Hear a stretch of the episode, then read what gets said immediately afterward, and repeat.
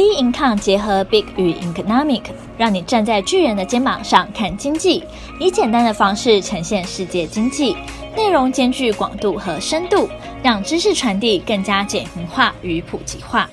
各位听众好，欢迎收听本周全球经济笔记。美国七月通膨数据降温，十一月拜习会首次碰面，英国 Q2 GDP 萎缩，全球人口将突破八十亿人。美国七月通膨数据降温。八月十号，美国劳工部公布七月消费者物价指数 CPI 年增率八点五 percent，低于六月创下逾四十年的高点九点一 percent。主因是食品与原油价格下跌而有明显的降温。美国汽油价格在初夏跨越每加仑五美元的记录后，目前已跌破四美元关卡。拜石油价格下跌所赐，生产者物价 PPI 涨势也出现缓和的迹象。七月 PPI 月减零点五 percent，创下疫情爆发以来首次下滑纪录。而 PPI 年增幅九点八 percent，创下二零二一年十月以来最低纪录，亦低于市场预期，意味着美国通膨可能已经触顶，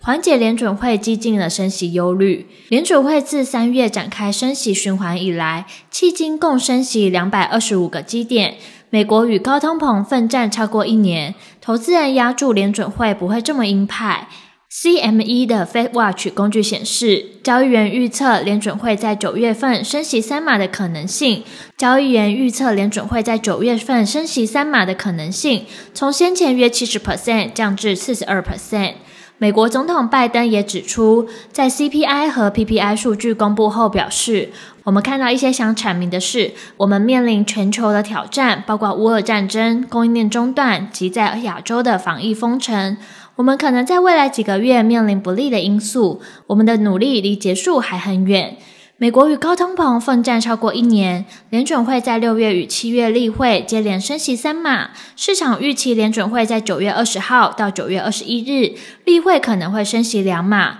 同时，金融市场也因为通膨降温而股价齐扬。八月十号，美股科技股掌声响起，道琼收红上涨逾五百三十点，S M P 五百涨幅超过两 percent，突破了四千两百点的大关。纳斯达克晋升近二点九 percent，告别了十一年来最糟的熊市，正式进入新一轮的牛市。恐慌指数 VIX 也自四月以来首次跌破二十。十一月拜习会首次碰面，美国众议院的议长裴洛西访台后，引发台海美中关系的紧张。据传，美国总统拜登和中国国家主席习近平将会面。习近平自二零二零年一月出访缅甸后，再也无出国。习近平自二零二零年一月出访缅甸后，再也无出过国。若此次拜登碰面成行，将是两人以国家领导人身份首次碰面。中国将于金秋召开的中国共产党第二十次全国代表大会，中国国家主席习近平预料在完成五年一度的二十大后，便动身前往印尼，于十一月十五号到十一月十六号在巴厘岛举行的 G 二十领袖峰会，稍后并前往泰国曼谷参加亚太经济合作的会议 APEC。中国是东协最大的贸易伙伴。中方投入数十亿美元协助该区域的基础建设，因此中方支持印尼和泰国主办这两场会议，也愿意和各方合作，促进会议达成正面的成果。为了对抗中国大陆在东南亚地区的影响力，拜登政府举办了华府东协峰会，宣布投资一点五亿美元，并推动美国和区域国家在气候、教育、海上安全和公卫方面的合作。八月十二号，白宫国安委员会印太政策协调员坎贝尔证实，拜登和习近平七月二十八日通话时，除了习近平警告拜登，裴洛西访问台湾会引发不确定的后果，但也说他无意与美国开战，双方需维护和平与安全。有“印太沙皇”之称的白宫印太事务协调官坎贝尔指出，拜习通话有跟北京谈到双方领导人面对面会晤的可能性。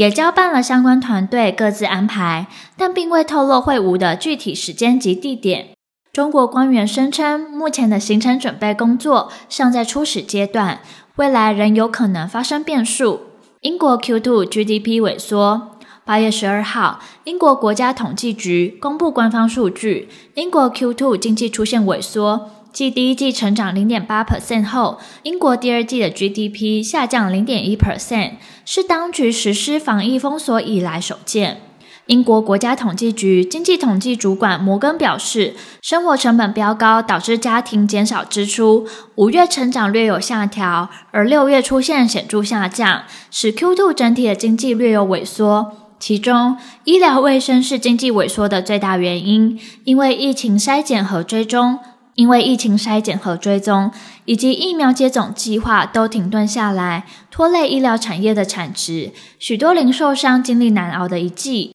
英国商会研究主管表示，英国经济的走向不断亮警讯，四十年仅见的高通膨将导致英国经济在今年稍晚陷入衰退。尽管面对消费者的产业，尽管面对消费者的产业受惠于旅行限制松绑，但零售业的产值上季缩减一 percent，反映物价空前飙涨和全球供应链乱象的影响。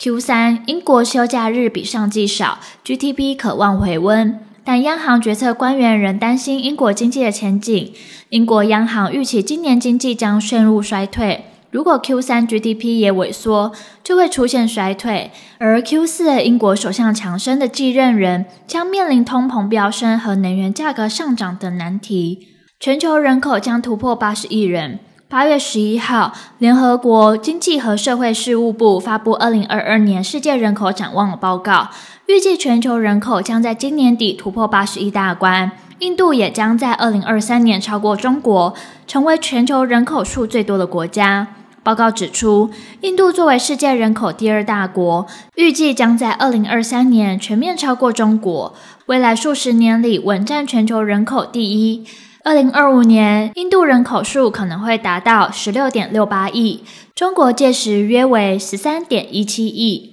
联合国七月时预测，今年全球人口可能突破八十亿人，估计可能将在十一月十五日跨越这个里程碑。联合国秘书长古特瑞斯亲自发布祝贺，并表示，人口的增长不断促进了世界的多样性，更充分展现了医疗体系的进步，提升了人类平均寿命。降低了母婴死亡率，是值得庆祝的时刻。另一项人口预测也引人注目：维也纳大学维根斯坦人口与全球人力资本中心人口统计家鲁兹主持的研究预测，全球人口触顶的时间点可能比联合国预估的更近，触顶总人口数可能更低。印度未来将成为世界人口第一国。印度教徒报报道。对于此事都相当喜悦与骄傲，但印度网友却是喜忧参半。人口超过中国，国土面积却只有三分之一，经济更不用说。还有人呼吁政府控制人口增长，